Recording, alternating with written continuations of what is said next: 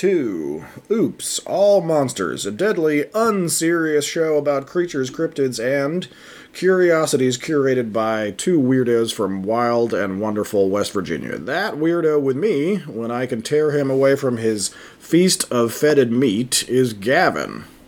That's right. I'm Gavin, the parapsychologist, and the parazoologist with me is Hess. I don't know if that's true. And when and we and, and we are here to as we always are, delight and edify you with tales of mysterious monsters from mythology, film, literature, TV, and gaming, both inside of boxes, uh, outside of consoles, and beyond.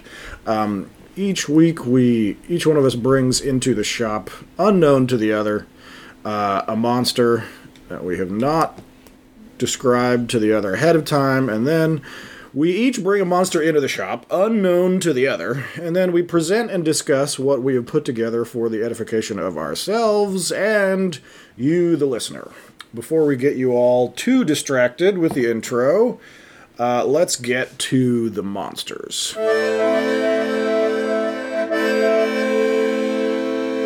All right, Gavin. So yeah, I have yet to not get it. Okay. Imagine you and your merry adventuring band of murder hobos have chased the last remaining survivors of a vicious drow raiding party away from the halfling village. But they have taken themselves down one of their secret special passages into the Underdark. You are a ranger and an experienced tracker with keen enough senses to track even the cunning dark elves below ground. They are wounded, but you and your band must vanquish them in order to prevent reprisal attacks in the coming weeks. You crawl through the magically obfuscated entrance and traverse down, down, down into the cool, fetid depths of their malevolent underworld, at all points anxiously guarding against the bizarre and alien creatures that inhabit these alien depths. Your cleric, brandishes a glowing sword to cut through the darkness, but somehow it seems to help only slightly as the hewn caverns twist and descend in strange Baroque geometry. As you enter a vast open cave, stalactites dripping sick ichor from the 200 feet or more above you, you catch a glimpse of the coal aspected drow, slipping into a corridor as one looses a poison tipped arrow that pins to your oaken shield, sizzling with unnatural, acrid malevolence.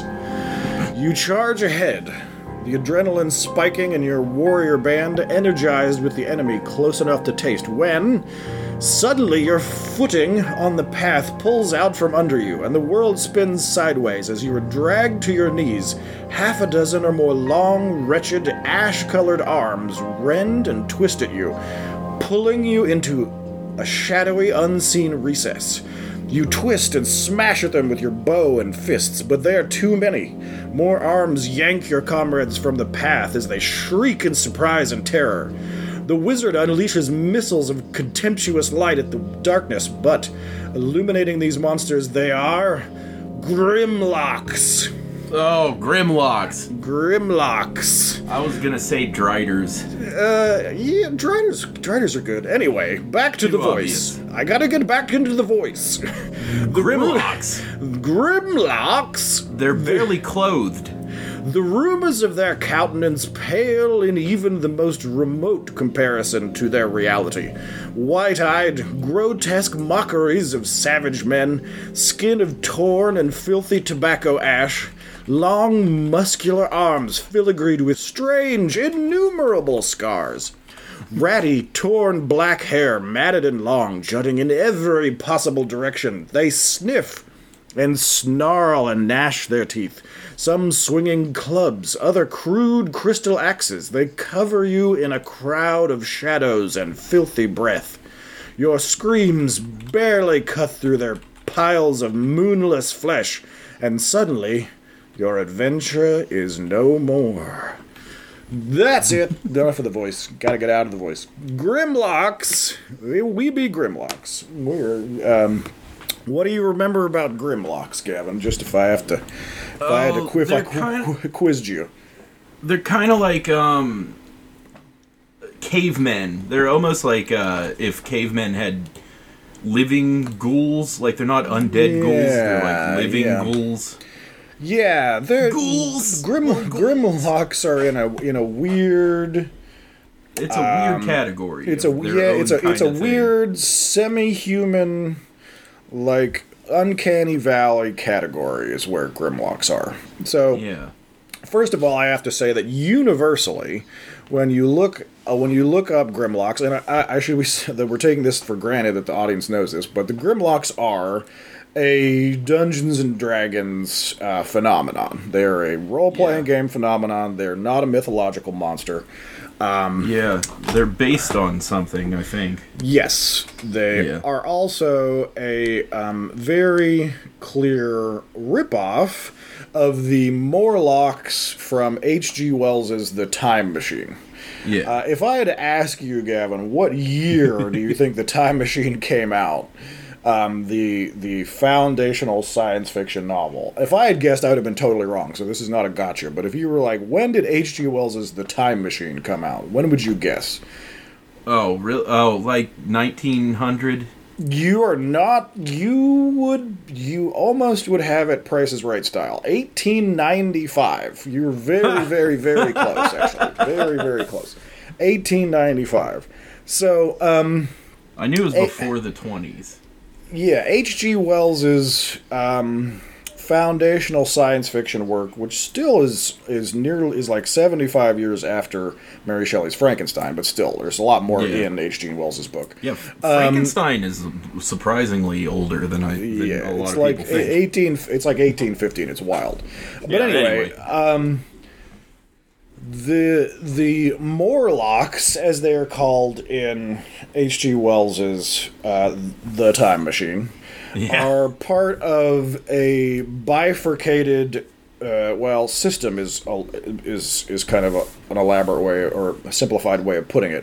That Yeah. spoiler alert for the Time Machine. If you're not going read gone read the Time Machine, I, go back to go back to junior high right now. You- It's they're made out of people. yeah, you've only you've only had 230 years to get it, so I don't know what your problem is. But I am talking about traveling through time in a machine constructed for that very purpose.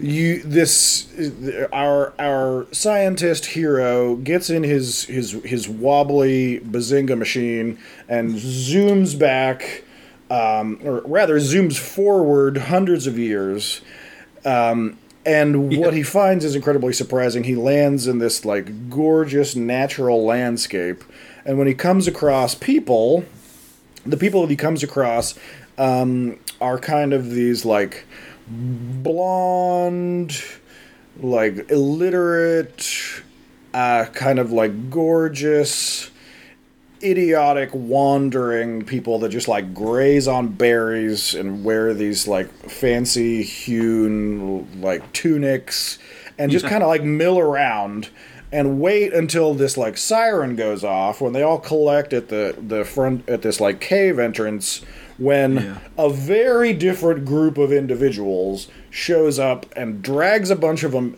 down underground and then eats them.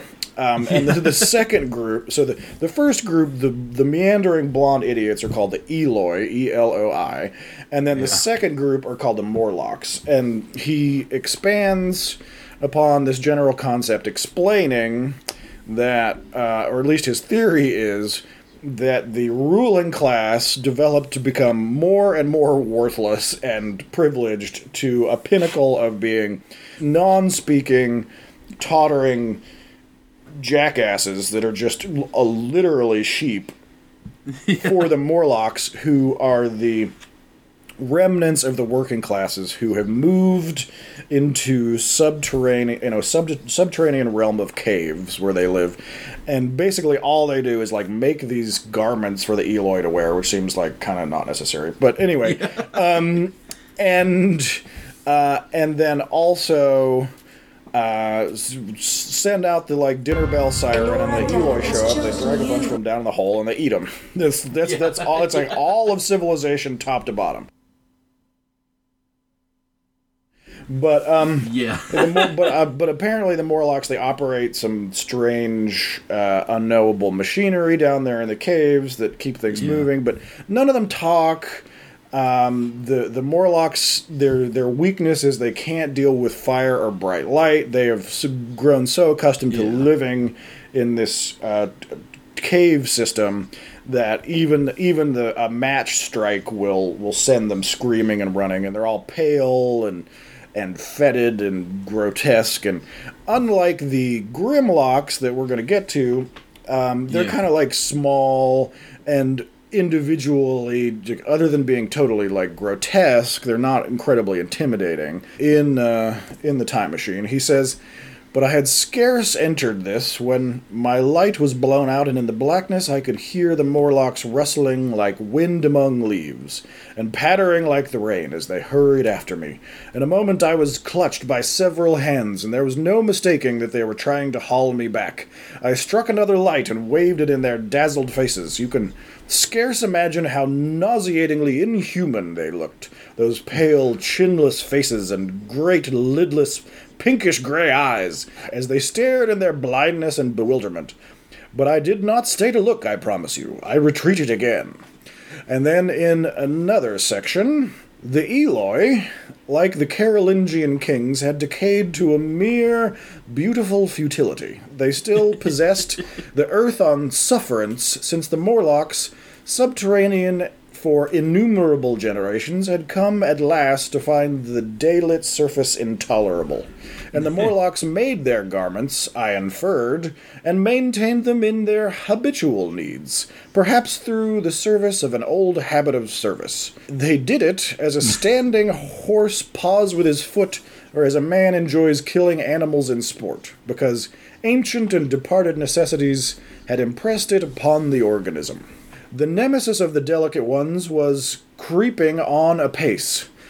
Ages ago, thousands of generations ago, man had thrust his brother man out of the ease and the sunshine, and now that brother was coming back changed. Already the Eloi had begun to learn one old lesson anew. They were becoming reacquainted with fear. And suddenly, there came into my head the memory of the meat I had seen in the underworld. Another passage reads I tried to look at the thing in a scientific spirit. After all, they were less human and more remote than our cannibal ancestors of three or four thousand years ago. And the intelligence that would have made this state of things a torment had gone. Why should I trouble myself? These Eloi were mere fatted cattle, which the ant like Morlocks preserved and preyed upon, and probably saw to the breeding of. Um, and then the last one is, and I determined to build a fire and encamp where we were. I put Weena, still motionless, down upon a turfy bowl, and very hastily, as my first lump of camphor waned, I began collecting sticks and leaves. Here and there, out of the darkness round me, the Morlock's eyes shone like carbuncles. I. Shone like carbuncle seems like a reference it wouldn't occur to me to make, but anyway. Shone like carbuncle. That's a car- really good one. I'm her eyes saying shone like that. It's carbuncles. shone like a carbuncle. Mm. festering in the corner. Uh huh. So um, those are my those are my uh, I think probably the, the best quotes there from uh, from the H.G. Wells book regard were specifically regarding the Morlocks. But the point Yeah. is, um, w- this, back in I want to get this right. If you go to one D four chan. Um, it explains the the origin of the transference of the Grimlocks, uh, or rather of the Morlocks into the Grimlocks of Dungeons and Dragons. So Yeah.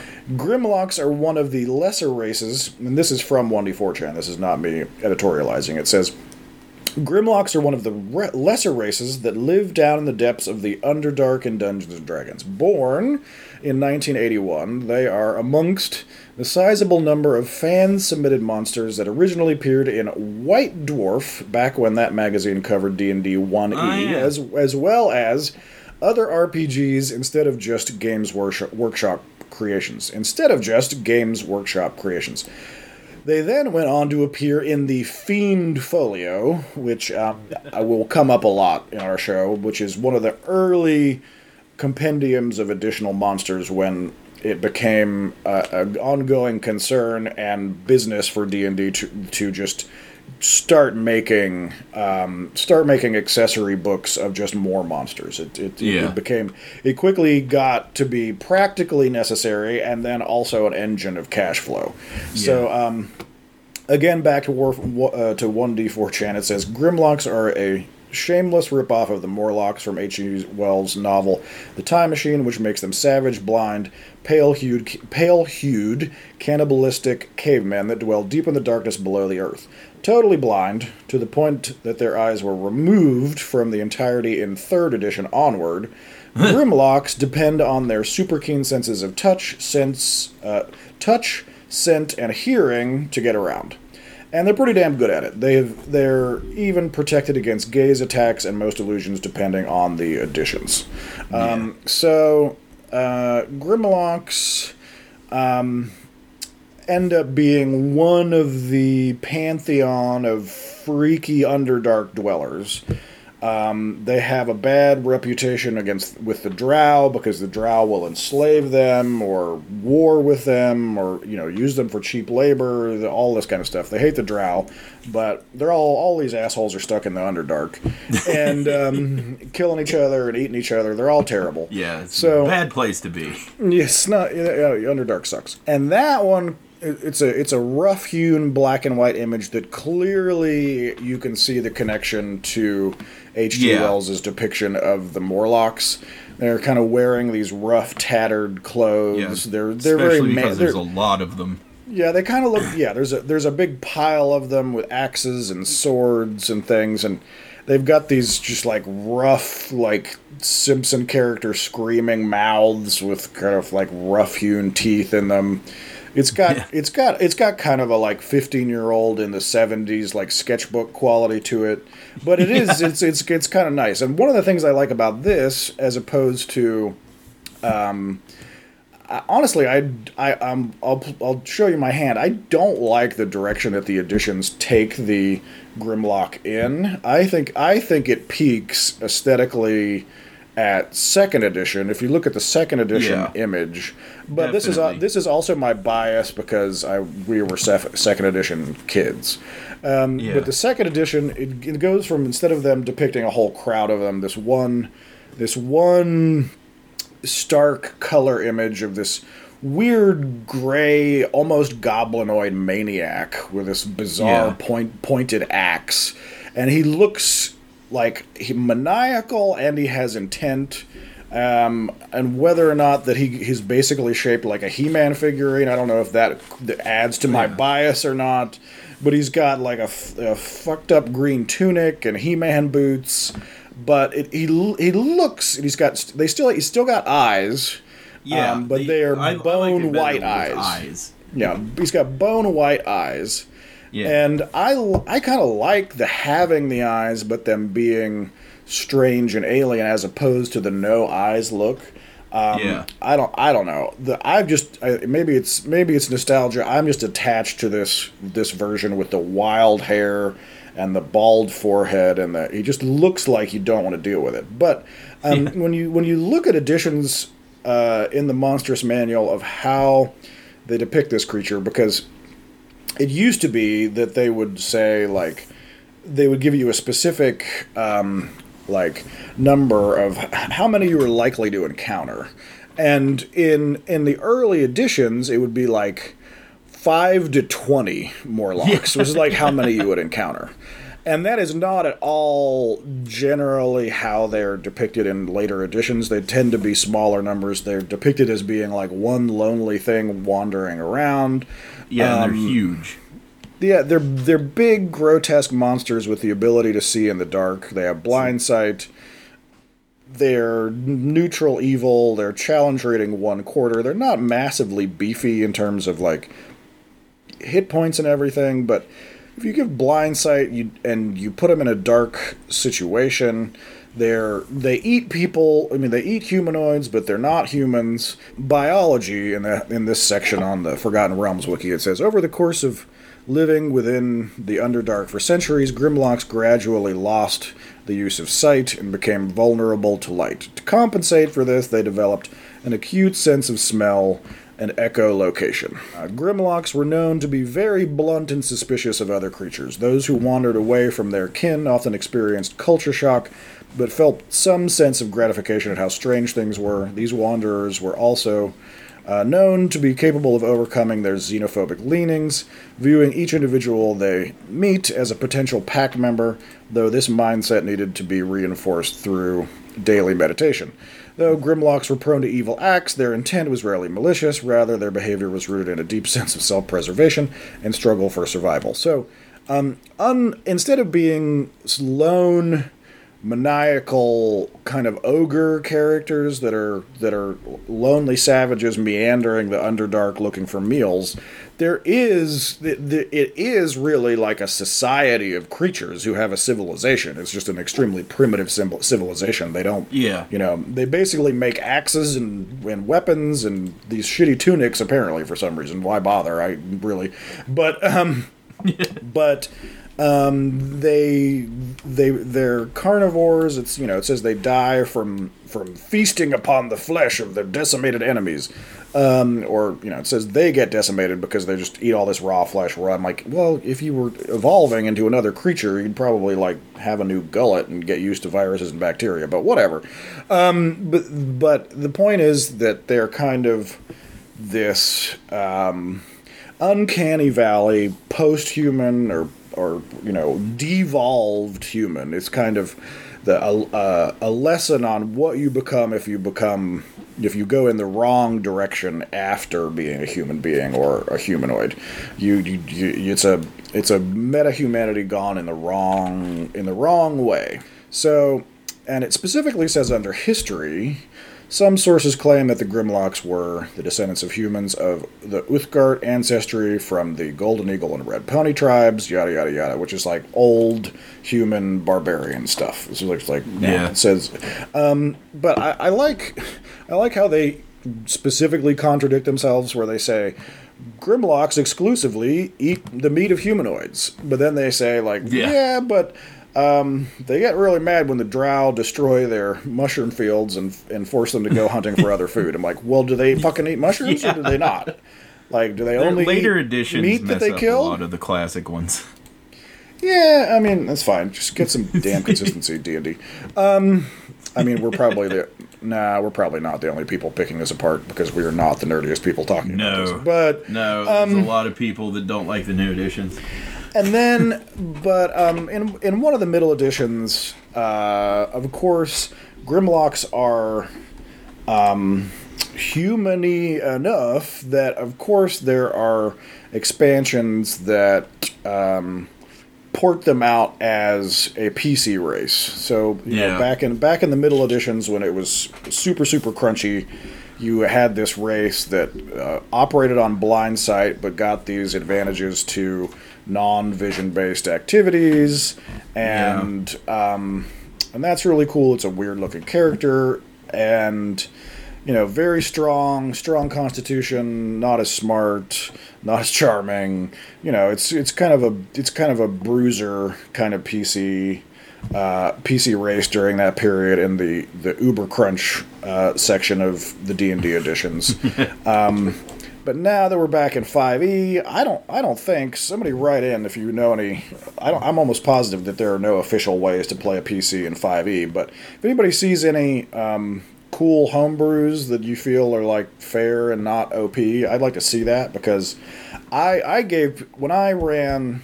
Um, I'm well. It's technically it's not over. When I'm I'm running a villainous uh, a baddies dungeon world with. Um, some of my California people that I play with online, and one of the races that I gave them as an option, the first one I wrote down was Grimlock, because I've just always liked it. I just, I, it just feels like just human enough, but like also very alien, but also it's not like a uh, slathering, gibbering, demonic gnoll where you're like would have a hard time getting a handle on the roleplay aspect uh, you know, it feels it feels plausible. You like you, f- you somebody found a gnome Grimlock and raised it, or some weird circumstance happened where it becomes a mercenary, or you know, who knows.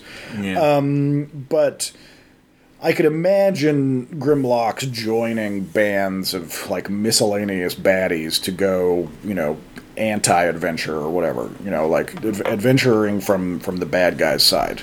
Oh, and the, the Illithid like give them the bodies uh, of the people that they suck the minds out of. They give the bodies to Grimlock. yes, absolutely. It covers the, it covers that um, covers that in this that there's a, Yeah. a natural symbiotic relationship where Yeah. they're cannibals or you know, they're humanoid eaters. I guess cannibal Which maybe I- is not really the right term. I kind of want to point out that the uh, Guy Pearce Time Machine movie kind of ripped that off, since Jeremy Irons is pretty much a mind flayer. Like, Uh, very interesting. I'm gonna, you know, I don't know if I've seen the Guy Pearce one. I've seen, I've seen the original 1960 one that I saw way, way long time ago. oh, well then let me, uh, well then let me tell you about this. Okay, Guy Pearce is the Time Machine man, and he does all the time machine, he does all the time machine adventures. Except in this one, they blow up the moon by accident, and that's what forces people underground. And um, Okay. Uh-huh. So, and the Eloi are not entirely illiterate and stupid. They're like they're kind of just like a tribal society, but they're all they're all still kind of dopey. And the reason that they're dopey is because the leader of the Morlocks is a psychic being that keeps them stupid with mind powers. Who is Jeremy Irons, who's just like a giant illithid controlling all these Grimlocks. Wow. Yeah. Well, we cracked that nut. That's nice. Okay, cool. Um, that's fascinating. Have you ever seen the 1979? Um, it, it's not. It's it technically counts as a, a a version of Time Machine. It's called Time After Time. Um, no. time after time. Not yeah. It's not. It's not a Cyndi Lauper vehicle. I'm obliged to take you back to face the consequences of your acts. you can't be serious. You're so Victorian. It's a science fiction movie that is kind of I don't know. I- guess it would have a Venn diagram with the H.G. Wells time machine, but it is it is using that trope and that character to tell a different story. Anyway, it's a it's an American Metrocolor science fiction film. This is me reading from the wiki. Directed by screenwriter uh, Nicholas Meyer and starring Malcolm McDowell, David Warner, and Mary Steenburgen. Um, so it's uh, it's based off of the premise from Alexander's novel Time After Time, and a story by Alexander and Steve Hayes. The film presents a story in which the British author H.G. Wells uses his time time machine to pursue Jack the Ripper into the 19th and uh, sorry into the 20th century. Now you might be saying I heard Malcolm McDowell's name in there. Um, and he's obviously going to be playing Jack the Ripper, right? No, wrong. He plays the H.G. Wells um, s- uh, scientist time traveler guy. He plays the Oh. nerdy button down guy. And Yeah. he's chasing after um, the Jack the Ripper character, who's played by David Warner. And for those of those nerds of our age and slightly older, David Warner is the is the um, the big heavy bad guy in the original Tron. You know what I mean? Yeah. The guy in like the the Ram Man head who's Yeah. like trying to track down the the, the rogue softwares, um, rogue users. Yeah, David David Warner, big heavy actor back in that period. Um, very British film. Uh, they're like in America, and there's all these gags with the H.G. Wells character um, running around trying to manage being in 1970s America, which is you know, and, and played by Malcolm McDowell. It's pretty pretty damn funny actually.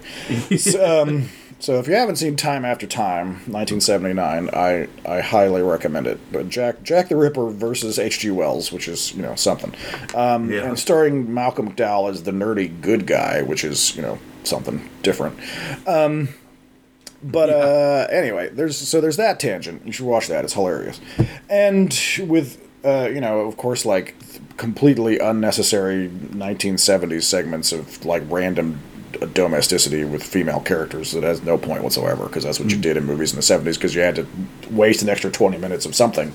Back, so back to Grimlocks. To me, they're, they're fascinating because they, uh, uh, instead of ha- at first glance looking at them kind of as kind of like a, a weak ogre meandering in the Underdark, um, you know, they're a monster with a civilization, with a society, with norms, and they've been around for a long time, and they're an original 1E monster. Um, and, you know, they, and actually a, a, a, use, a, a, an audience submitted monster. It was not a writer for D&D that introduced them. It was it was submitted through one of the gaming platforms or the magazine, and uh, TSR took it and said, "All right, cool. Um, we like it. We get that it's a Morlocks ripoff, but H.G. Wells is um, is if you're going to rip off from somebody, H.G. Wells is great. Cool. Put a stamp on it. It's a D&D monster now, and it's been with us in every edition ever since." Um, and then through the subsequent years, it changes, uh, as you can see uh, in the as you can see in the wiki, um, into different iterations where we there's our our scary second edition guy, and then you get into third edition, and third edition starts to flatten out um, the traits that we uh, are now seeing consistently in the editions of Eyeless, uh, a lot more savage and bloated and strange and kind of alien. Um, but you know, it's got some of the overlap actually, honestly, with the first edition, um, and then uh, fourth edition, at least aesthetically, we really hit where we are kind of now. Big, eyeless, ogre-looking, wielding uh, like a cheap bone axe, and then pretty, pretty much basically no difference um, once you get to fifth edition. It just looks like kind of a looks kind of like a shitty ogre. Um, The Grimlock has you know m- maintained throughout all of the various editions, which I think um, you know I I would like to see the numbers on what monsters have come through all five editions of D and D because I, I I doubt it's that many, and I think because it's uh, because it's it's fairly um, it's fairly captivating. There's something about a de-evolved, um, broken version of humanity that is um, compelling to us. That you can you could go off and devolve and forget most language and and for, forget how to wear clothes and forget how to do all these things and become like a, a flesh rending bone monster thing and uh, and you just officially be something else and that um, that nugget and I guess we're accidentally doing the what job does this monster do segment right here but the, Yeah. but that central nut or nugget um, that kernel at the center of that concept is what is definitely shared by the the Grimlock and then the original H.G. Wells concept of the Morlock is that well we you could we could devolve into some awful uncanny valley version of ourselves and what would we be um, and in one direction you've got the Eloi that are useless and pathetic and, and whatnot but the Morlocks become savage and terrible and cannibalistic and there's something viscerally powerful about that concept, or it feels like it has some kind of truth in it. I think, uh, and so I think their job is to kind of like hold a, a funhouse mirror up to ourselves and be like, "You could become this one day, Sonny The boy." real I mean, monster is us. That I Yeah. haven't I haven't been saying that enough for the yeah, I try to say that seven times every morning before. I, seven times every morning before even doing this show. is the real monster is us. The real The monster. real is us. monster, The real monster is it us. turns out, is us. Yeah, before I before I clean and polish my revolver, yeah, I'm always like, the real monster is us. The real monster is us. Yeah, I just I find it very compelling. I, re- I really want to play one in something because uh, as, as soon as I cracked that second edition monstrous manual and I, I saw the Grimlock in under the G section, I thought that's just really interesting, and it kind of feels like a PC race to me. It feels like one of the nastier PC races. And like it's not it's not that far off. I mean, I, honestly, I think a tabaxi or a bird person is freaking stranger than a Grimlock. Yeah, I agree, This thing doesn't fly or climb walls like a cat. You know, I mean, it's just a it's just a messed up blind person with with blind sight. Yeah, the old Um, picture from uh, Advanced Dungeons and Dragons kind of looks like the art from an action figure too. Like Yeah, absolutely. it's it looks like it would be you on can the. attain and like. It looks like with. it looks like it would fit in that box in the back of the original GI Joes. Or Yeah. like Dave Dave Grimlock um, spends spends his time when he's not fighting Cobra, like eating raw chickens, and you know, like yeah. you're absolutely right. It says about the inception or the invention of the uh, Grimlock monster. Uh, according to uh, DungeonsandDragons.fandom.com, in the late 70s, the British magazine White Dwarf began collecting submissions for proposed monsters from its readers. Many of these were gathered up and published as TSR's Fiend Folio in 1981.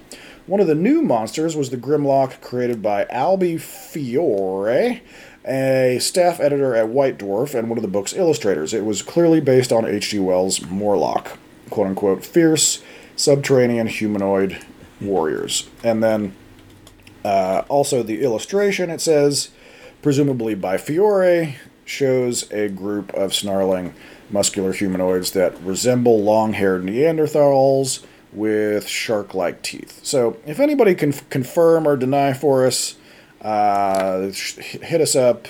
Whether the, the illustration is indeed by Fiore or whether that's by somebody else, because I don't want to misattribute that. Uh, you know, when particularly when we really like an illustration and it, it speaks to us, and it's something that I, that we saw when we were 14 or whatever and, and, it, and it said like man i really i like that. I want to i want to give people credit because i it's it's it's not the most dirty illustration or or nasty illustration. It's just it's just powerful.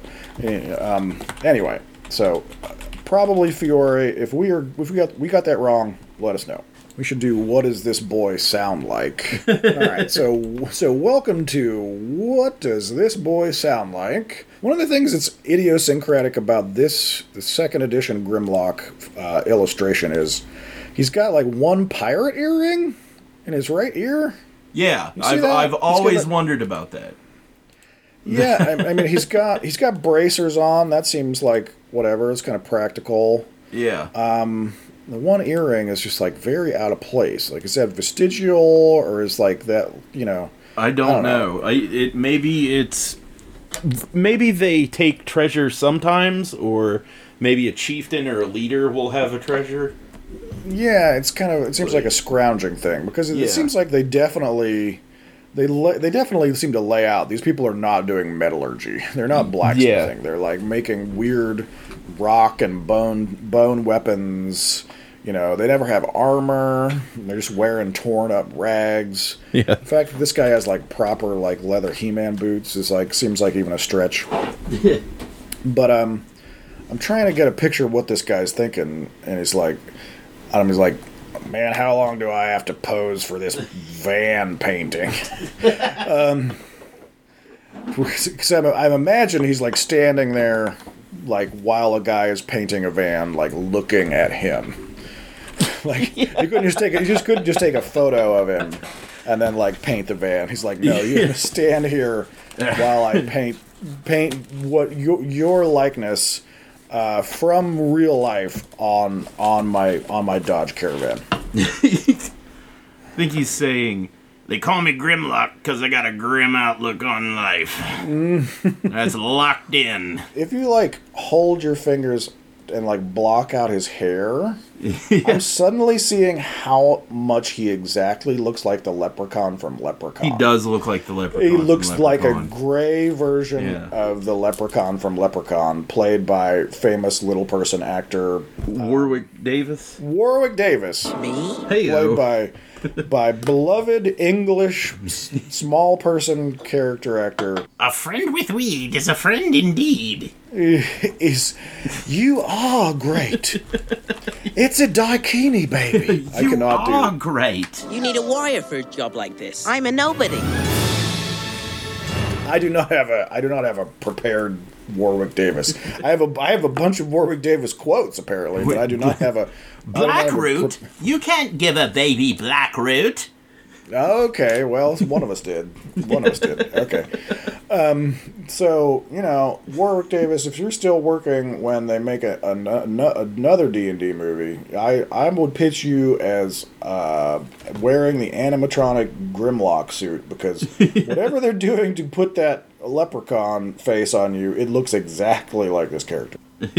Um, he also kind of looks like he also kind of looks like a roadie.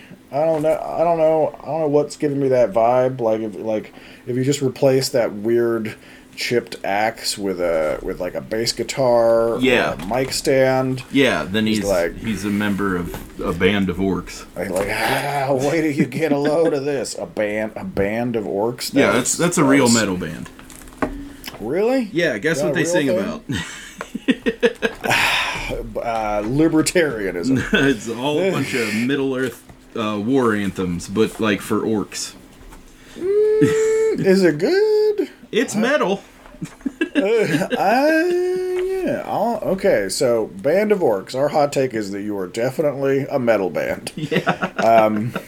Cool, cool, cool, cool, cool. I'll have to check out a band of orcs. That's um, yeah. it doesn't it doesn't sound boring. I am I am an, I am oddly how would I describe it? Fussy about metal. I'm not into like I'm into all metal genres in theory, and ten metal bands in practice. Like I, you know, the, Yeah. the stuff the stuff that really gets me is like um, Judas Priest and The- it's uh, it's vague as to it, the second edition of D and D who drew what because they don't put the signature name next to the picture ever. I'm on that stuff. So- Um, there is, I guess, that the Dungeons and Dragons monster Grimlock is not to be confused with the leader of the Dinobots, Grimlock. Nope, don't worry. I was aware because you could not search for Grimlocks without mostly getting hits for the For the goddamn for the freaking Dinobot. Dinobot, Grimlock Smash. Because the because the because the Dinobot is much more profitable of an entity. It's got magic cards. Um, it's got to- It's got toys you can Yep. buy. He's in movies. He's in TV, he's in TV shows. Yeah, not to be confused with the leader of the Dinobots, uh, the very hilarious and erudite, the erudite uh, Grimlock. um, who. eh, Yes, all I mean, his he does have a magic card. That we all rem- that we all remember. Yeah, are you looking at it as the Yeah. weird jacked up holographic thing? Um, it's a it's if you look at it, it's got the the H the Hasbro H. It's like a novelty special edition for this one convention card. So like you would not be able to play it ever in any real context, nor would you ever have the ability to cast with one white, one green, one So red, it, and one it turns into mana. another card. The the ferocious king is now eight eight instead of four four. Yeah, Oh, you could have just said plus four plus four. and in I, well, I'm sure. Yeah, but then you wouldn't sell more cards. as Then possible have to make more really cards. Get those. Yep, yep, yep. And um, the the flavor text is quote me Grimlock no like Yeah. you, um, which is always been the Yeah. hilarious way that they, um, in addition to being robots. Uh, disambiguated the Dinobots from the Autobots and the Decepticons is the Dinobots are Yeah. stupid but very strong. Despite his strength and prowess, Um, Grim. So yeah. that's Grimlock, spelled exactly the same way, which has always annoyed me. But clearly, they just jacked it from D and D. We're like, what are we going to call the leader of this Dino robot Grimlock. thing? I'm like, I don't know, just pick something. Okay. Grimlock is also a pretty cool thing to I- I love- say. Like Grimlock. it's it's a it's a strong Yeah. name for a thing. Um, in fifth edition, it's neutral evil. It's a one quarter challenge rating. It's got blind sight, homelands in the underdark. They speak Grimlock. Apparently, it's his own damn language. Common, Terran, Undercommon, Dwarven, Gnome, Draconic. Uh, their terrain is underground. Average height five five or so. 180 pounds. Gray skin. first appears Fiend Folio in first edition, and it even canonically says based on H.G. Wells's uh, The Morlocks and the Time Machine. So, so mechanically, um, you know, it's not it's not like it's not hitting you with all sorts of crazy stuff, but um, you know, you put it in, you put it in a dark scenario where the characters have limited access to vision, or you put in some dark spells from a, a lich or an illithid or something, and whammo blammo. Um, these guys, particularly if they show up in a group of 15 or 20 of them, like I depicted in my kind of like um, like narrative walk-in, the beginning of the concept, uh, Yeah. it'd be absolutely terrifying.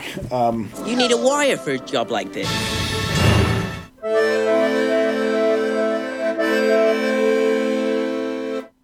Now that we've escaped our first menace, dear readers, we invite you into the apothecary, that den of rare and obscure balms, salves, powders, and oils derived from the exotic serpents, clattering critters, and acrid arachnids, where we do our most shadowy machinations. Our friend Jeremy keeps dying in the dark, putrid dungeons, one player character after the next, like moths to the flame, whether it's crushed by a cyclops, didn't get his mage armor up in time, or was incinerated by his own divine light, Jeremy finds a way for his piss wizard to perish in the first round of combat. So here we are to ask you to open your coin purses, help pitch in just a bit to defray the massive cost of all these dang healing potions we need to keep Jeremy crawling through the dungeons. If you want to support the show on an ongoing basis, you can check us out at patreon.com slash oopsallmonsters. That's oops with two O's.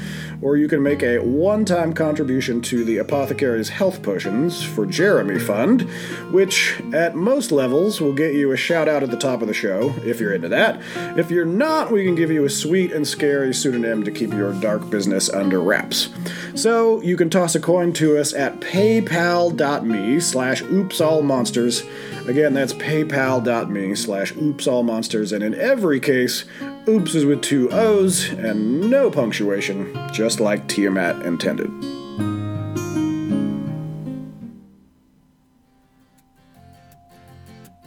Hi there. My name is Douglas Rassensberger, and I'm the CEO and founder of Douglas's Cutlasses. Have you ever found yourself in this situation?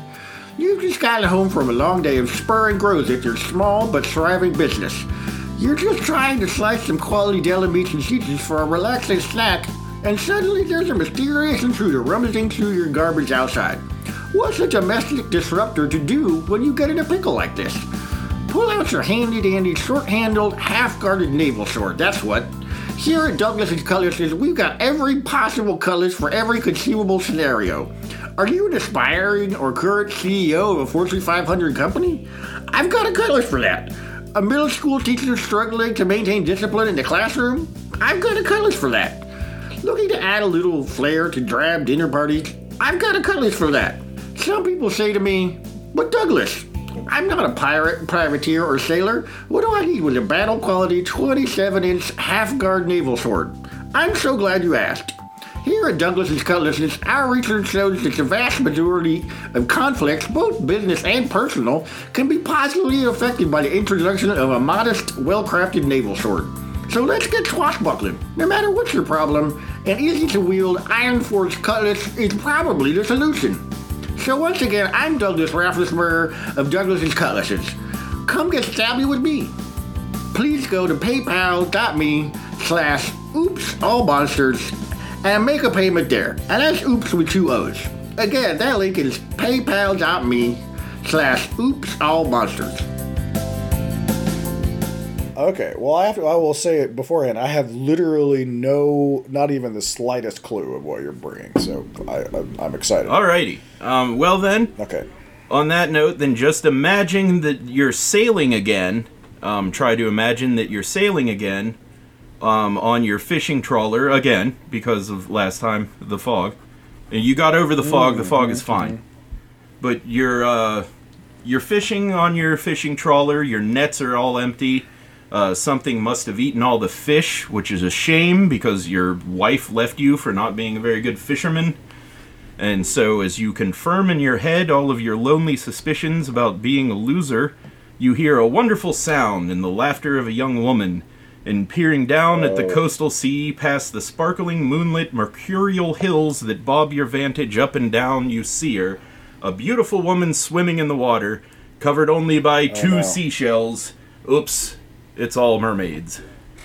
Oh, I was gonna, I was gonna guess. Is it, uh, J- Jamie Lee Curtis. Is it Jamie Lee Curtis? Um, oops, all, oops, all mermaids. Oops, huh? all So mermaids. All, oops, all mermaids. Okay, Um, hit mermaids. me with it. I'm, I'm here. I'm, I'm here for it. Yeah, mermaids are said to have come from Syria around 1000 BC when the when the goddess uh, Artagadis uh, wanted to transform into a fish. So she jumped into a lake, but she was too pretty, and the other gods stopped her from transforming from mid fish fishification. So since her legs were still in the water, that part was successfully downloaded, and Atargatis, I think it's Atargatis, is the first mermaid. Uh, to It's too bad you don't have the like Wikipedia lady there to say it for you. yeah, at, At her, at her, at her, Gaddis. the concept of mermaids in the West comes from like this the Greek myth of the siren, sirens, and um, like we said from the fog thing, uh, human culture used to be largely influenced by nautical travelers and their sharing of folklore, and so somewhere in there you get um, sailors from Portugal mixing with sailors from Syria, mixing from sailors from the Mediterranean, and you get mermaids. A lot of the Greek myth for the sirens was that they would lure you to the island and then um, either they'd eat you or kill you or sacrifice you. There's a lot of a lot of different results there, but it was all bad. Yeah. So let me let me clear up. Are they like I, I got, the origin part I got, but in their origin, are they are they monstrous right at the beginning, or are they just kind of strange? A- was mean. I think she was mean, and she was angry n- uh, about not being able be being able to be turned into a fish. So she started like killing sailors. Like the way that the way that the sailors would describe mermaids also is that, um, for the majority of like the 1700s and 1600s was that they didn't like eat you or kill you in any vicious way, but they would just trick you into going into the water and drowning. Yeah, it seems like. I mean, don't let me step on something if you've got it here, but it seems as almost almost as if like they're kind of a metaphor for the danger of the sea itself. Yeah. They had to make a monster to represent how lonely and terrible it is to be a sailor. And they did that a lot. One of them was the mermaid. Uh, the most famous mermaid is the is the fish woman um, Ariel. In Andersen's work, the mermaid still saves a prince um, f- from a wreck after she gets to go up and see the world. Uh, whenever she's like a teenager or something, whatever coming of age mermaids would have at that time. So she goes Yeah, and yeah, yeah. sees a shipwrecked prince and saves him.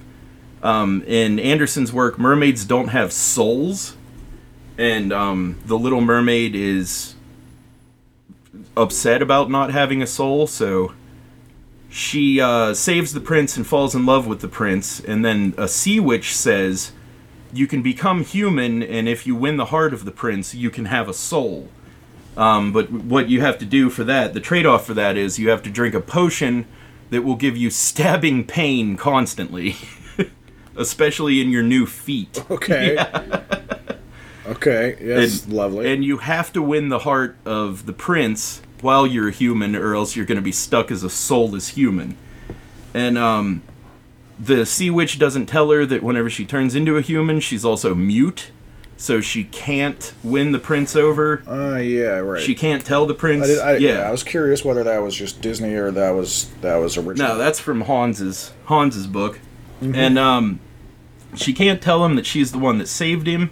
The prince ends up marrying a princess from a neighboring kingdom, and it's looking grim for the Little Mermaid. And then her sisters come back up uh, and visit her at a beach or something, and gives her a knife that the uh, that the sea witch made. And said, if you stab the prince and the princess with this knife and then smear the blood on your feet, you'll become a mermaid again and you won't have to worry about dying a soulless human. And so she Yep, seems pretty straight up, you know, old timey god stuff, not confusing or upsetting at all. Yeah. So she goes to kill the prince, and then she can't because she's a good person, and um, she dissolves into a foamy nothingness. Um, and Oh man. yeah, and that was how the book was originally supposed to end, but Hans Christian Andersen didn't want it to end that way, so he decided that since she didn't kill the prince, her act of like selflessness to like not exist uh, martyred her into a thing called the Daughter of the Air, which is uh, a being that needs to spend 300 years doing good deeds for humans, and after that they can they can have a chance to get a soul. Which is still Jishi. There was a bunch of debate in the Victorian era, like because of their Victorian sensibilities, if like this was a positive moral message or not, because people used to be nuts like that. And of course there is, because you know, don't murder people when you're cursed. Like you you break your curse by being nice. That's like rule one of fiction. Um, but there's tons of mermaids in pop culture. There's a whole fishing trawler full of movies. Uh, they used to be in video games, like a lot. But there is a specific game. Uh, it was in 1986 called Mermaid Madness, and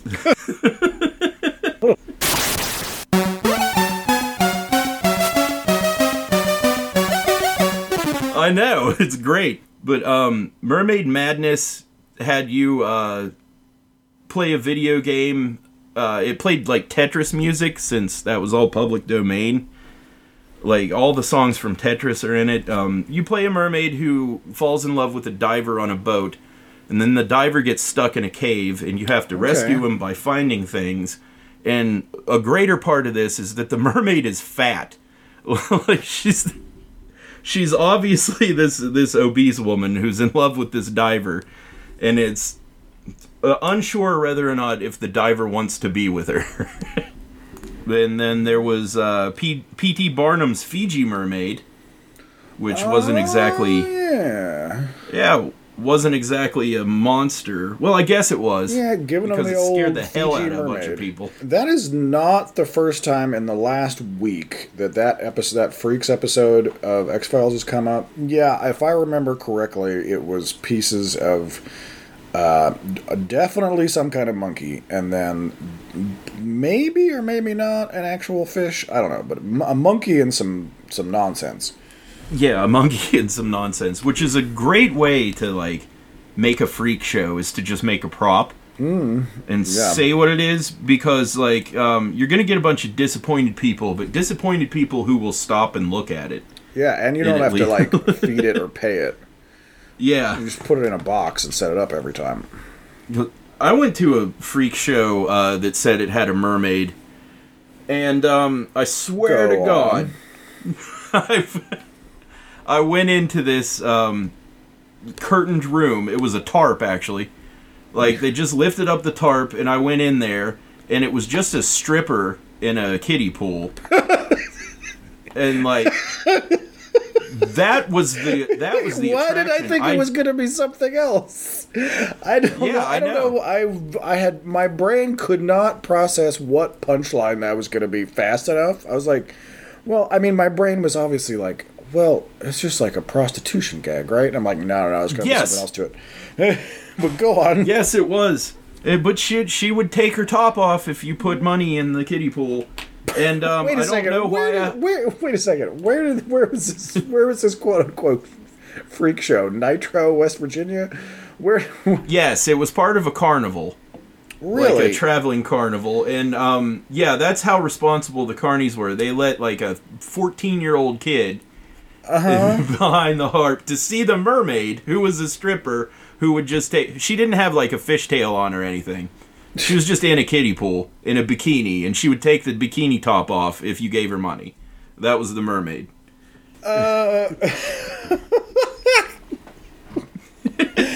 There's something to the phrase "stripper in a kiddie pool" that is uh, Yeah. very sp- very special.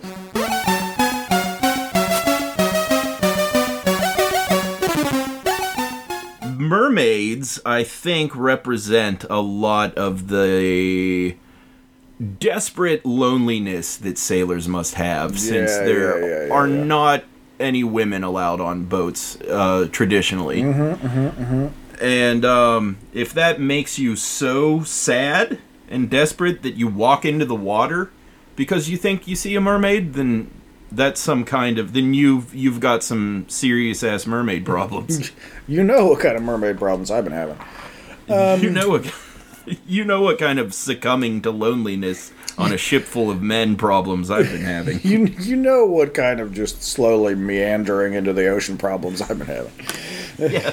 But And yeah, no, I well before I forget it that if you, your hypothesis of that what it's that being what it's about, it's about the uh, the literalization of the the sadness and loneliness of of being uh, in the navy or being a sailor of any kind is um, without spoiling it is absolutely um, depicted in in the lighthouse movie so yeah i, oh, I think okay. ch- check it out because it is like it, it's it would be hard to more specifically put a, a a point on that exact thought but um yeah no i think your hypothesis Ooh, is yeah. dead on there So for good mermaid movies, we've got The Little Mermaid, Splash, and The Lighthouse. yeah i mean All right. that's a damn strong triangle if you ask me After all these years, the daughter of my old enemy, Man at Arms, has finally fallen into my hands. Yeah, there uh, there was a a River Monsters episode that I watched while researching mermaids. Jeremy Wade uh, went to Guyana to try and um, investigate this missing persons case, which is really kind of. Which is really kind of like a, a bizarre farce that happened because you could tell that the producers were just tormenting the hell out of these locals, like trying to Yeah. get this woman to talk about her missing husband and like convince her to make it seem like she believed in mermaids. Uh, yeah, you think? Uh, yeah, I, I tend to like that show. That guy seems seems all Yeah. It seemed they. I think they make it a little bit too. Um, I don't know. It's a, it's a little heavy handed in how like mystical of a like a journey or a character that he kind of like comes off as. But in general, I tend I tend to yeah, like but it. it's it's also one of the rare shows that has that tone, but that actually has monsters in it. yeah, Because yeah. um, some episodes, yeah, some episodes of Monster Hunter, they'll find spiders like the size of your hand, and then and then these cryptozoologist dipshits get disappointed because it's not the size of a Volkswagen. It's like I- it's still as big as your hand. It's that's Yeah. that's a monster. yeah, I mean, I, I mean, I, I kept watching River Monsters because he would find some really like surprising, epic shit. Honestly, like, uh, un, un, Yeah. unlike the night vision goggle douchebags that are wandering around old Pennsylvania asylums, like he actually finds something that'll like eat your fucking leg off. Yeah, yeah, he does. It, uh, that's why I watched the show. It's it was uh, pretty. This episode though had a different tone to it. Like you could tell that people were convincing these people to say stupid garbage that they didn't believe. Yeah, because okay. they kept saying like mermaid in English. huh. Yeah, okay. But what was the so what's the But, what's the um, deal with that? What happened in that episode? Um, it turns out that that guy is missing, and that's what happened because the, the rivers in Guyana are, are pretty dangerous. And he went on to find like a giant fish that could have done it. That Yeah, like, that's always what it is, isn't it? And yeah, it's all it's but but the interesting thing is that it is a giant fish that exists. Right, sure. yeah. I Um, gotta remember that when my, uh, you know, somebody close to me dies, to make sure to do it next to a to a, the Central American river full of big nasty fish, Yeah. so that I can eventually blame it on one of Jeremy Wade's, you know, escapades. Yeah. There's an Alaskan mermaid called the Qalupalik that steals children. But how does? Well, I guess Alaska is full of tons of bodies of water. It is a massive place. Yeah. What is particular about the Quali. Am I say, saying that right? Quali Uh, Pollock. Qalupalik, yeah. Q A L U P A L I K. okay, so what's the um, deal? What's the deal with that? With her, them, whichever. It is an Inuit legend. Uh, they describe her as having long, wild hair, green skin, and fingernails so long that they can uh, chop limbs off. Uh, she wears a garment called an amautik. Uh, I am not going to say that right. Um, which is wo- worn by Inuit women to hold their babies on their backs like a papoose.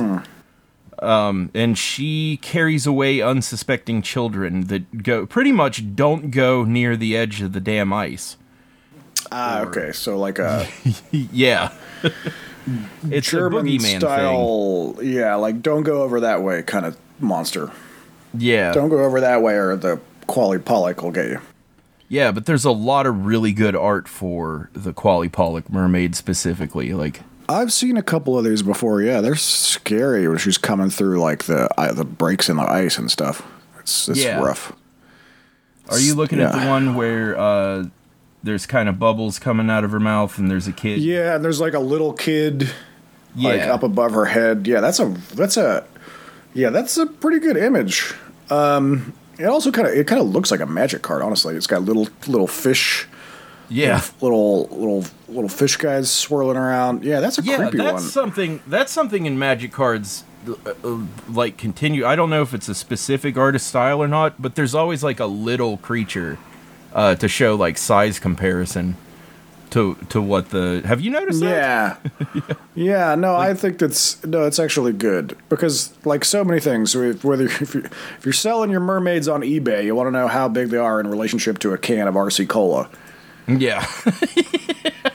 And you know that's great. It's freaky, but it's almost like she's wearing kind of a natural garment, or but maybe it's made out of seaweed, or it's got kind of like a rope belt, but she's still like a freaky gilled, webbed fingered, clawed like abomination. It's it's got a good it's got a good aspect to it. We're gonna have to put this on the Instagram. Yeah, no, it's uh, it says Qalupalik by Joy Ang. So we'll we'll determine whether that is accurate. Whether I have this is heard that actually name before. Actually by Joy Ang or not.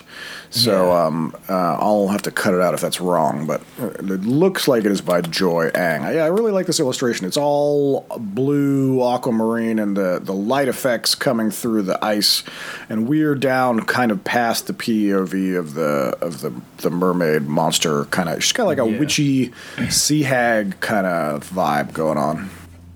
Yeah, no. Uh, Joy Ang's a real artist. Yeah, I knew I heard of her.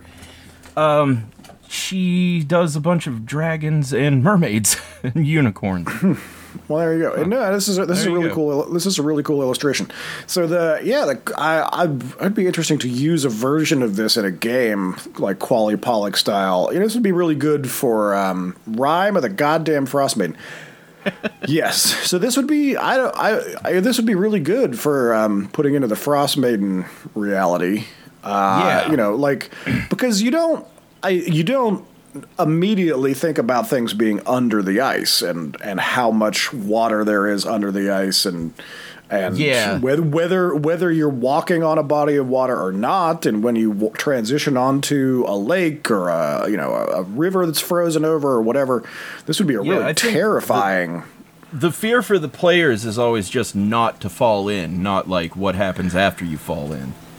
Yeah, because this is that's- if yeah. you if you have a if you stat this as um, a kind of mermaid or a kind of like frozen sea hag or something, this Yeah. would make a really really terrifying encounter because it's it's um uh it it's it's worse than fi- than running into a hag because it's got it would have so many advantages against you as a player. And it would it would narratively probably have a crying baby.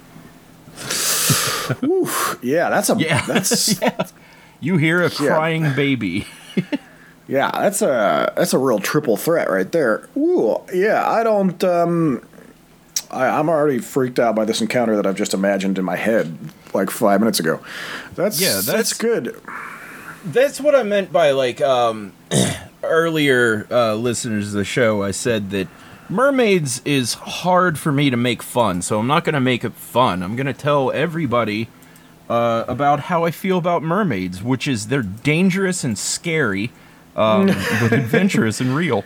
But um, Yeah. they are. yeah. They're dangerous and scary, and there's nothing um, great about Ariel, the Little Mermaid. Like I, I was beyond a child whenever the Little Mermaid came out. Like I was old Uh-huh. enough to know about real ass dangers, like the ocean, and like Right. um, uh, everybody loved that movie, especially like uh, uh, girls my age, which which was still like we like we like the Disney movie. So what? You know, it was kind of cool to do that. Um, Uh-huh. around 14 and it's like okay that's fine but it's about a scary mermaid like like there's a yeah. there's a squid witch in it that is um, the cartoony Yeah. friendly version of exactly what I fear which is an octopus looking thing in the ocean that I can't see like yeah. As I'm rolling around the the concept in my head and and trying to to pin down like the the the mythical origins of uh, why would this populate you know populate my mind if I was out on the ocean if I was a seagoing person if I was a sailor or a pirate or something? Why would this um, myth hold power for me? And I think it's what it reminds me of is kind of it's like the the seafaring version of the Oasis Mirage. And but I but, and Yeah. and what I mean is that it's it's the most unlikely thing that you, to, that you're going to find, but it's also the thing that you do want to find. You know, I mean, if you're mm-hmm. if you're wandering through the Sahara or whatnot, like Lawrence of Arabia style, the thing that you want to stumble across is an oasis, right? You want to Yeah. stumble across you know, someplace that's bountiful and verdant and green with a babbling brook so that you can that you're finally you're saved someplace Yeah. safe uh, and i would say that similarly if you've spent a year or three on the ocean without really going into port what you want to find is like a random beautiful woman on a rock right Yeah. and so that in a way there is a taboo um, there is a, a concern about fu- there's an illusory aspect to oh that's the thing that I want to be seeing but is it really there or is it just a seal or if not a seal is it a scary monster? Is am I is there a bait Yeah. and switch aspect to this? And combined with the banality of the thing that you're seeing constantly which is like a fish Right, right, right. Yeah. That that that your brain is pulling this like, oh, not this, but that. What you're looking for versus what you get. The Yeah. um, you know, like what what you what it looks like on the internet from when it shows up from Amazon.com. Like the the reality versus perception um, duality there, I think is uh, is similar, and that if if you if you if you take that breading and roll up the fear of what lives under the surface of the water uh, you know, like if if that's the pepperoni in your pepperoni roll is the fear of what's under there that you don't understand. There's, I think that's where you get it, mermaid. And it's where you get it, like siren. It's where you get it a lot of these like feminine monstrosities that are related to bodies of water in the ocean. Does that make sense to you? Yes. Yeah. Well, yeah, you might people might think like why does Gavin keep bringing um, nautical monsters into the shop? And it's because the sea scares the shit out of me. Um, it's it's gigantic. You don't know what's in there. Whatever, you know, screw space. Space is cold and gigantic Yeah, and we'll never yeah, know anything space. beyond the Yeah, yeah. moon. Uh, the bottom of the ocean is a terrifying and wonderful place. And um, a mermaid is the concept of both uh, what's in the water, the unknowable, and like the psychological creation that's real enough to have you jump off the side of a frickin' boat um, in whatever uh, delusional desperation that you would have. Like, uh, I would think that uh, if I was on a boat um, I wouldn't care if it was a sexy woman or not. It would just be somebody who wasn't another crew member that I would run off to go and talk to.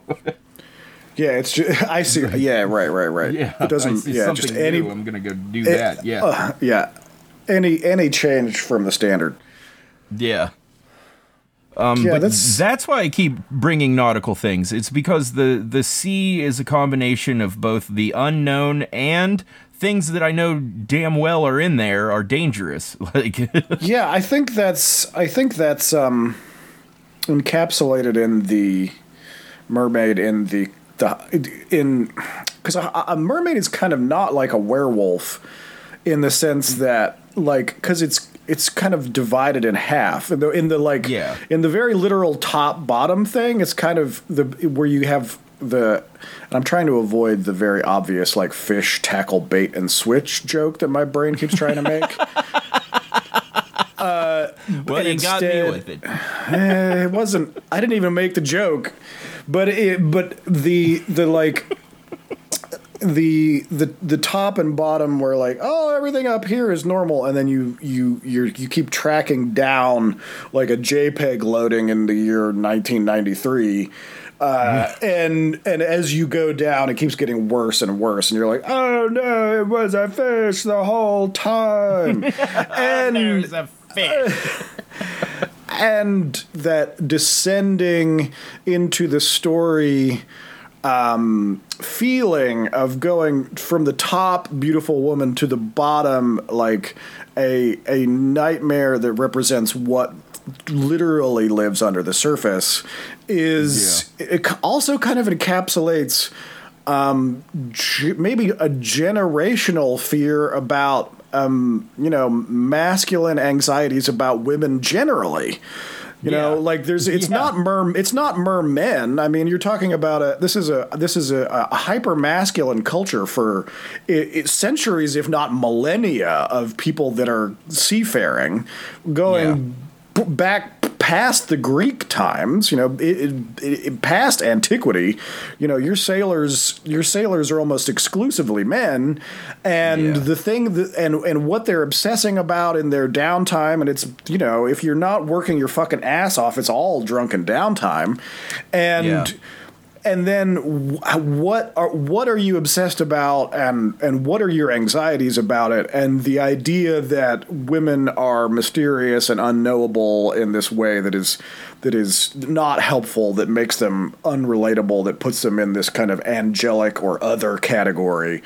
I think that the mermaid is a way to. Um, put the idea of femininity on the mantle uh, or on the figurehead, you know, or on the Starbucks cup, and like make it make it turn it into a, a platonic ideal or a statue rather than something that you actually have to go home to and have a conversation with. Makes any sense. I have other plans for you, girl. A very special destiny. the story that Hans Christian Andersen wrote is awful. Like, it, as in, not like awful. It's well written, but it's it's a, a terribly depressing story. Uh, this Ah, uh, yeah, main, sure. the main character, the Little Mermaid, is constantly being tortured and like given little bits of like what she seeks, and then it, that's immediately taken away and given some type of circumstance where that she can't possibly overcome. But like at, at the end of it, um, she becomes like an angel type thing. Um, but that's not how it originally ended. Hans Christian Andersen uh, wrote it so that she doesn't die and go to heaven or anything. She dies and doesn't exist, and that's like a fact that mermaids know that there's no like afterlife for mermaids. like, and the original ending was that she was just going to a- end up not existing. What a what a great Disney song. We Yeah. all know there's no heaven for mermaids. yeah, there's no heaven for mermaids. When I you better die, make that I'm prince just- fall in love with you. falling into the ground. Um, we all know there's no heaven for mermaids. yeah. Uh, what an what an interesting take for I'm sure someone who, who was obsessed with um, Victorian or, or pre-Victorian concepts of the afterlife. Yeah. Um, which, which, was weird also because um, going into mermaids when I was looking into all of this, I didn't know the Hans Christian uh, uh, Andersen story, and like sure. I just learned about it like recently, and I started to feel sorry for like the mermaid that I was scared of. So that was a weird uh, double take, and I, I was as I was reading the little short story, like the play, I thought, well, why do I feel bad about this creature that I'm gonna gonna be scared of in any other content. Like whenever if somebody brings up mermaids in D and D, now I'm gonna think there's no heaven for mermaids. I'm not gonna well, attack I, it. I, only because you brought up this perspective a number of times, and I, I can't speak to the original Hans Christian Andersen story because I, I, I haven't I haven't read the original thing, but yeah. um, as part of communities that I participate in, there are people who, in some of those communities, take the Disney story of Ariel and relate her to an uh, an autistic character because of the way that she experiences uh, a dual reality. That the under the sea reality is kind of her neurodivergent reality, where everything is um, dynamic and understandable to her, and then to for when she crosses over a threshold to become. Um, part of the rest of the world, meaning the the landlubbery world, and she does, and and what she trades, and the reason that this analogy um, has some legs is what she trades is her ability to speak and communicate with people. And so whether it is, you know, whether obviously I really doubt that there was anybody at Disney that had this in mind, but there are parallels there for people that experience um, nonverbalism or still nonverbal or semi-verbal or have trouble being verbal that that um, analogy has a persistent and compelling meaning. And that she's trying to relate to quote unquote normal people, and that you can take the oceanic under the water, under the sea reality, and the juxtaposition with quote unquote regular reality, the normal world, the dry world, and her desire to be a part of it. And it can, to people that have a sense of that, dichotomy of trying to relate to quote unquote the regular world um, without the tools that most people have to do so, I can see how that the lining up of that story feels very profound and relevant. There's something about the alienation of that character, whether it's in the Disney version or it sounds like the original Hans Christian Andersen story, that that alienation and trying to step into and the desire to step out of the darkness and into the light, so to speak, and to enter into society in a way that we're all acknowledged and accepted and understood and are able to communicate. I think that there's probably a profound and universal aspect to that narrative that can loop somebody, even such as yourself, who is so predisposed against nightmare underwater witches with fangs that are going to eat you any second. do, do you see what I? You, I mean, does that as someone as someone who's read the Christian Anderson, Andersen story, does that make sense? Yeah. That, that, well, yeah. That she, like the like that she is just song. painted so that she is just painted so sympathetically that even Gavin, who is terrified of her, um, yeah. ends up ends up relating to her uh, on some level. There she is! Hold it! Get that thing out of here! You got Behold the mermaid! Yeah. Yeah, well, I'm not. I'm going to be um, st- honestly second guessing attacking any mermaids in Dungeons and Dragons or anything. And now all I can think of is um, "Ordinary World" by Duran Duran. Uh, just in tone or in, in some way in content? Because like I know that pretty well too. It does sound very mer- it feels very mermaidy. Yeah, because Is it just a gut thing, or do you actually have a reason that you are not explaining? Oh no, that's a gut thing. Um, like, but now that I think about it, like, take take the Little Mermaid and then just shove that Duran Duran song in there, and you've got a music video. I mean, I think if we if we took Simon Le Bon and chopped him up into a bunch of little pits, little bits and pieces, and, and took him to SeaWorld and threw him in a bunch of shark tanks, we would come out with something. We, we would, Oh, you know, uh, well, the the Ordinary World video had like a shark at the beginning of it. maybe that's what your brain was doing, and your brain didn't know it. Yeah, sharks aren't mermaids. I'm not saying that sharks are mermaids. I know. to wrap that up, sharks aren't mermaids. Hey, in case you were going to get through this episode and not realize it, sharks, mermaids, not the same thing. Not the same. You're gonna need a. If bigger, you try you're to gonna ha- need a if you bigger ending. You're gonna need a bigger concept to end on. if you have if you try to have sex with either end of a shark it's not going to go well Well, I don't. That's kind of similar to a mermaid, though.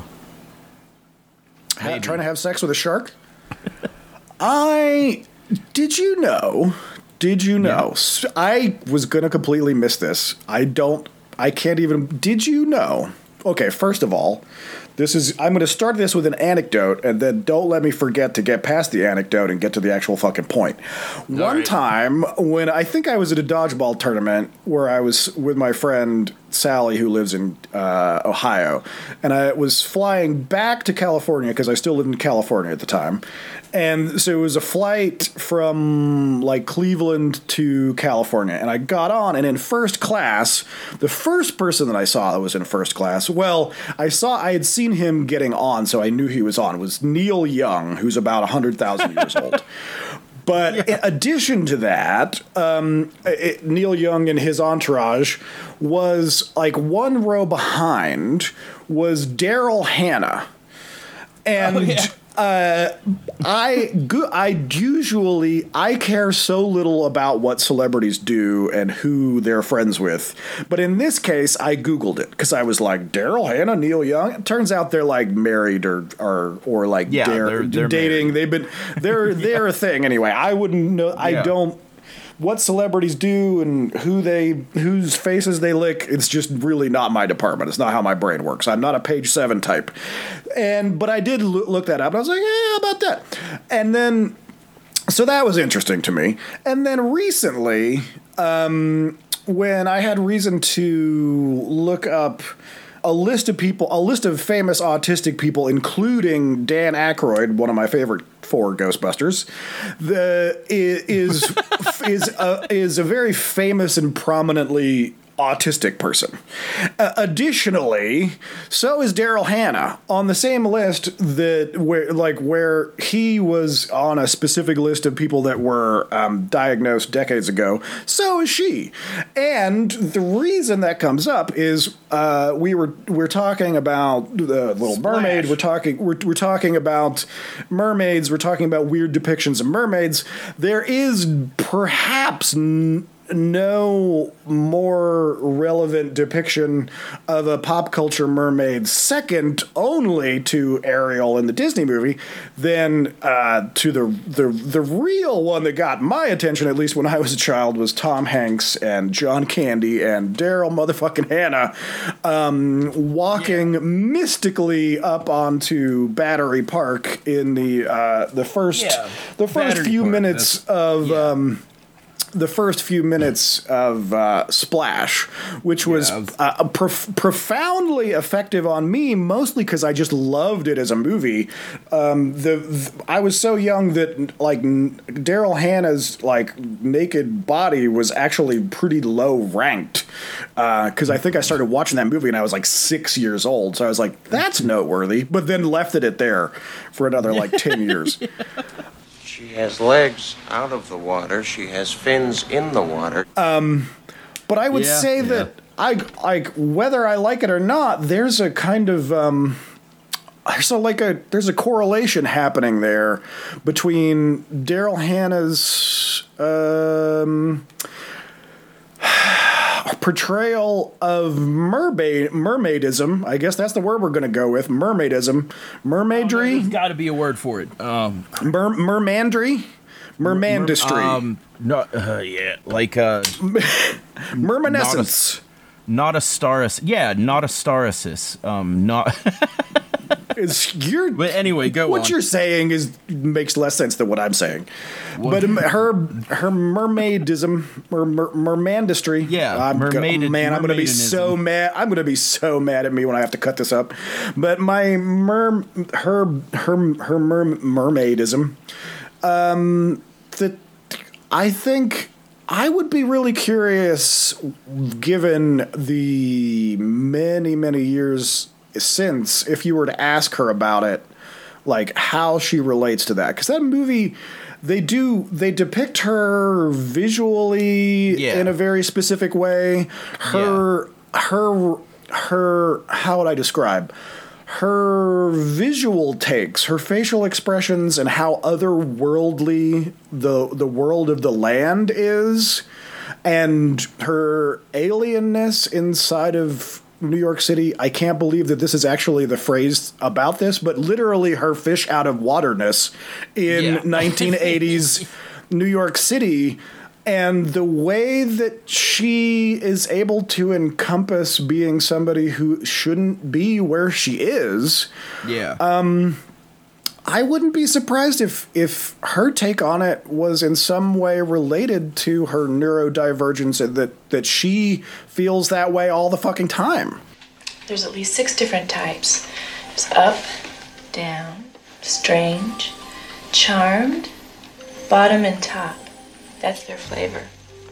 I, I, I don't think that there would be nothing there. I think that she would would would have an opinion about it if you asked her. I I always found her portrayal really fascinating. Like she was so captivating. oh yeah, captivating. she, not not she just did with, a- yeah, she did. And it's- a it's not just because whimsical she's like- it was it was um it was the definition of whimsical. She it's not it's not just because she's like a nice person to look at, right? like she, Tom no, Hanks no, is she she kept like, my Tom attention Hanks is- through the movie at an age where if there wasn't somebody jumping on a grenade, then I wouldn't fucking watch it. And I watched Splash whenever I was like nine to thirteen, and um, I watched the whole movie and I liked it, and I I wanted to watch it again. Unlike say um, that was during my phase phase where it needed to be Terminator or Predator.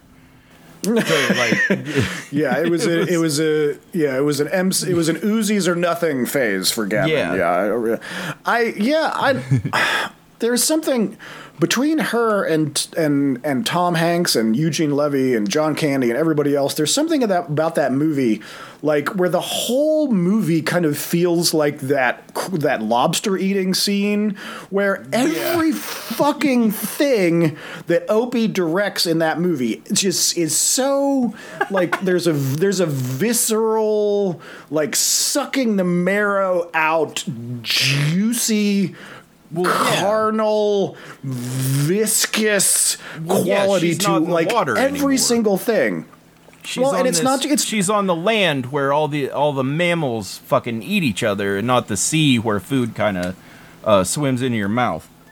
Or Yeah, but I- I, imagine her world is like. I'm not saying the ocean is like that. It certainly isn't. It's definitely fish eat fish in the ocean.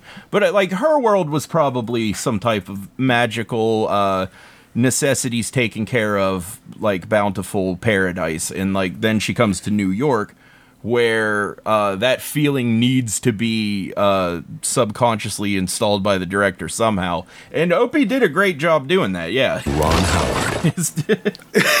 yeah we should probably call, stop slamming him by calling him opie he's like like, he's like 70 years old but ron I wasn't going to I- do that until you did.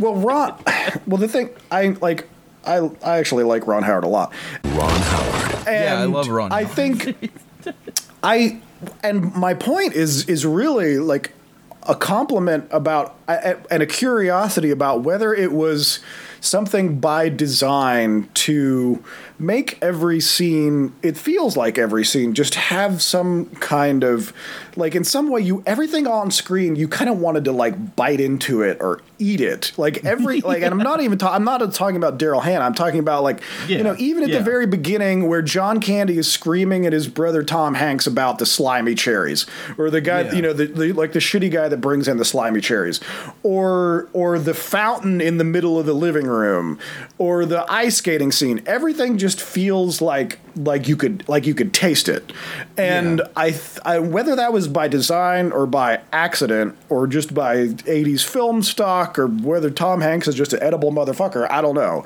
but it, there was just something about that movie that gave it a, a sense of it- it's not otherworldly or otherworldliness because it, it's not like uh, how would I say? It's not like the never ending story that feels like it's made out of cotton candy or out of ideas. Like, it doesn't feel unreal. it feels like extra real. Like, it feels like you could Yeah. eat it.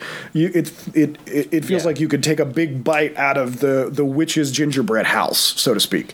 But um, now I'm, I'm, I'm beating a horse, but I don't know. The, Yeah. I, I, I'm really curious. I'm very curious if you were to ask Daryl Hannah about it in retrospect, uh, uh, about how her, br- if the way her brain worked really contributed to her um, uh, portrayal of Madison the mermaid, and uh, you know if she's if she's made um, interesting observations about that since then, because because then you've got at least two points on a diagram. t- Talking about neurodivergence in relationship to mermaidism, which we're just, I'm just, it's just mermaidism. We're, that's the word. We're going with mermaidism. Sorry, everybody.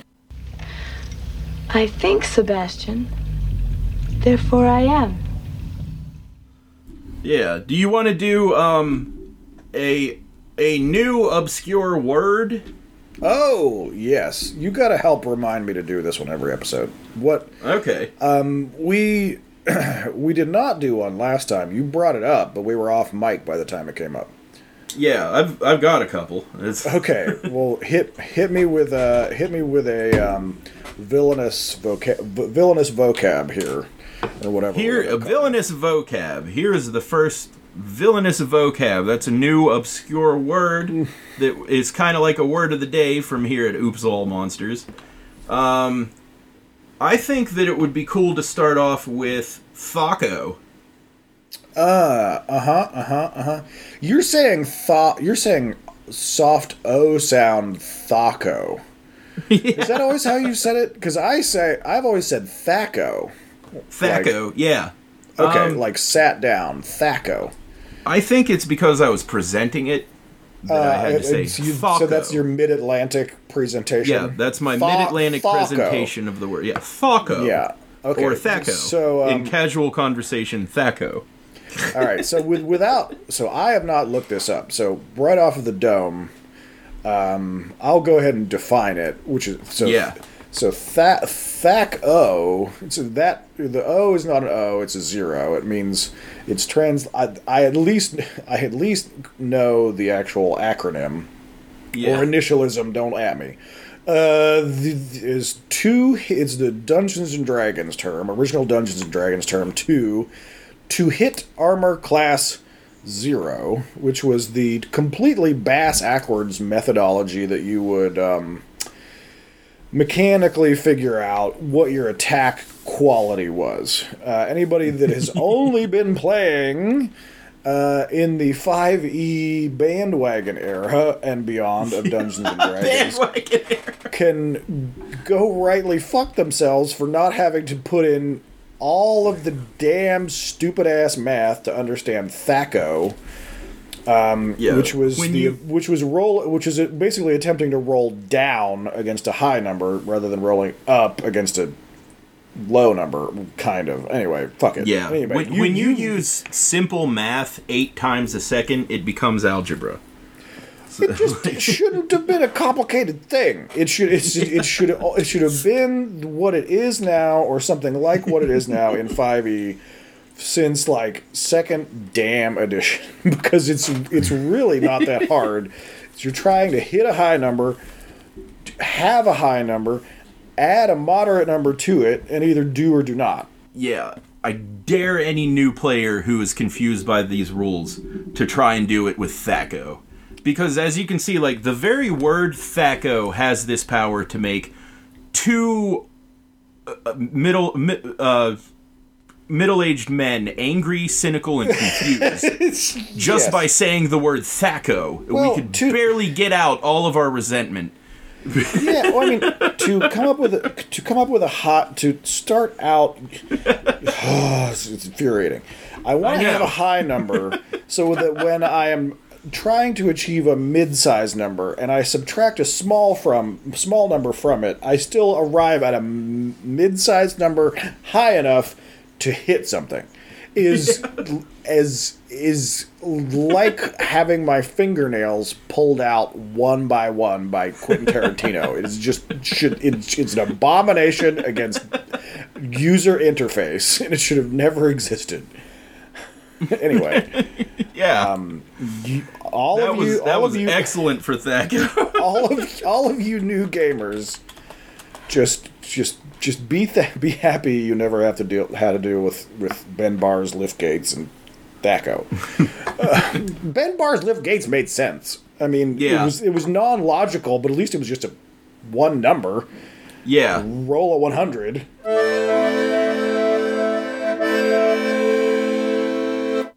And uh, now for the segment that we are calling Describe Nick Cave, where we describe a particular photo of musician, songwriter, and Renaissance man, Renaissance man and all around weird dude, uh, Nick Cave. So, Gavin, you found um, this particular image yeah. I for us. found this image, which must have been from a Spin magazine photo shoot, and he Uh-huh. looks like he is definitely at a photo shoot. yeah, it's. I'm going to call. We're start, starting to get a subgenre of um, of of shoots where Nick Cave is tolerating being photographed. yeah. Um, where you can really tell that's the that's his action verb. is he's really tolerating the scenario. There's Um, also always something deeper past his eyes because he's just that type of person.